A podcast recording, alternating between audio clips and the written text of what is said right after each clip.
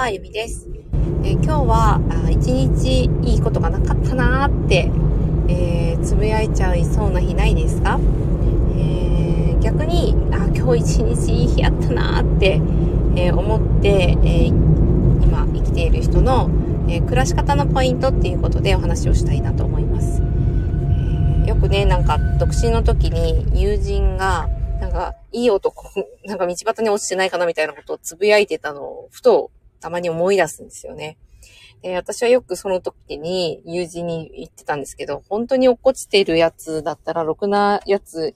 いないんじゃないかっていうことを言ってて、確かにって言いながら、まあ、笑ってた時期があったなと思うんですけれども、正直その視点っていうのがまさにこう外に幸せを探す一番なんかわかりやすい例なんかなと思ってで、えー、今お伝えしましたけれども、どうですかね皆さんしあ、あの、生活の中で幸せだなって感じたり、今日はいい日だったなって感じるときってどんなときか、えー、パッと思いつきますか？えー、私はなんかね、毎日カーテンを開けると、えー、今庭で、えー、フ, フリルレタスとミニトマトと、えー、何それですか？えっと、もう一つ、キュウリか。キュウリを育ててるんですけど、その苗がシャンとしてるだけで、ああよかったって朝からこう幸せになれる。そういうことも、実は私の中では幸せと感じます。で、この価値観がない方がこの話を聞いても多分さっぱり幸せに感じるってことはないと思うんですけれども、その人それぞれに、そういう小さなことだけれども、自分が、ああ、よっしゃって思えることが、ある。ただそれを、えー、知らずに生きている人が、まあ、割と多いんじゃないかなと思います。で、要はね、自分が何に喜んで、何に悲しんで、何に怒ってっていうのを知らないっていう人が多いんじゃないかなと思うんですね。だから気分が悪い自分がいるのもなんでかしわかんないし、自分の気分がいい時もなんでかっていうのがわかりにくい。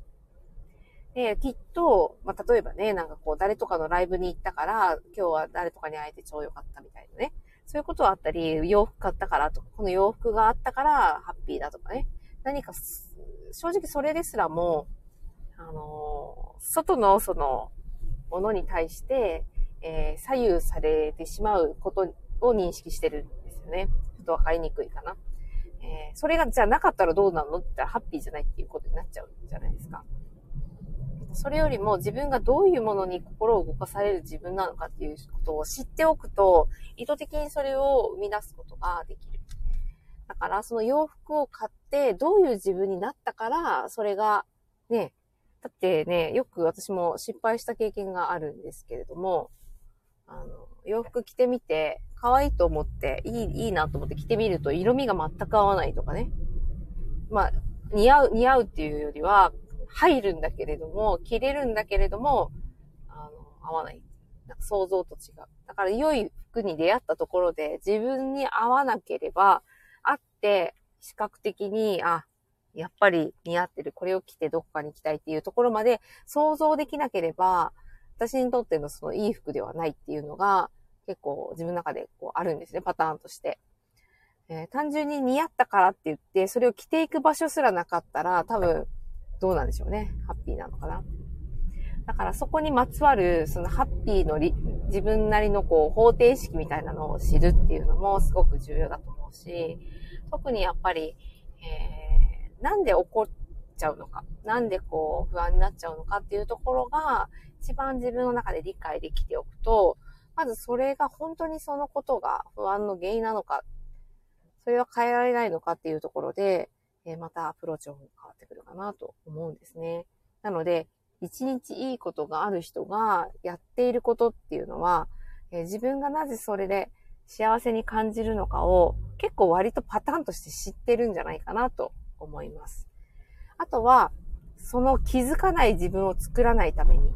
なぜ私がハッピーで、なぜこういう時に悲しくなるかっていうのを、なかなかこう自分自身でわかるっていうのは、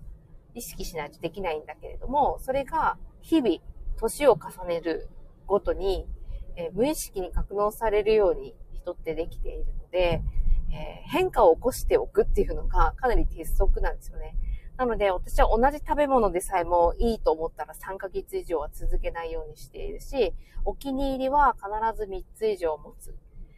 例えば化粧水でね、なんかいいなって思うのがあって、でもそれを永遠に使い続けることはないし、えー、美味しいお米を見つけたところで、これ美味しくて安いからずっとそこのを買うっていうこともしない。なぜかっていうと変化を起こさないからですね、そこで。同じものを取り続ける。ただ、毎日全部変えていくっていうのは大変だなって単純に感じると思うんですけど、それはそれで体の反応と真逆のことを引き起こしていくので、まあ、どうしてもその変化を起こしていきたいっていうときは、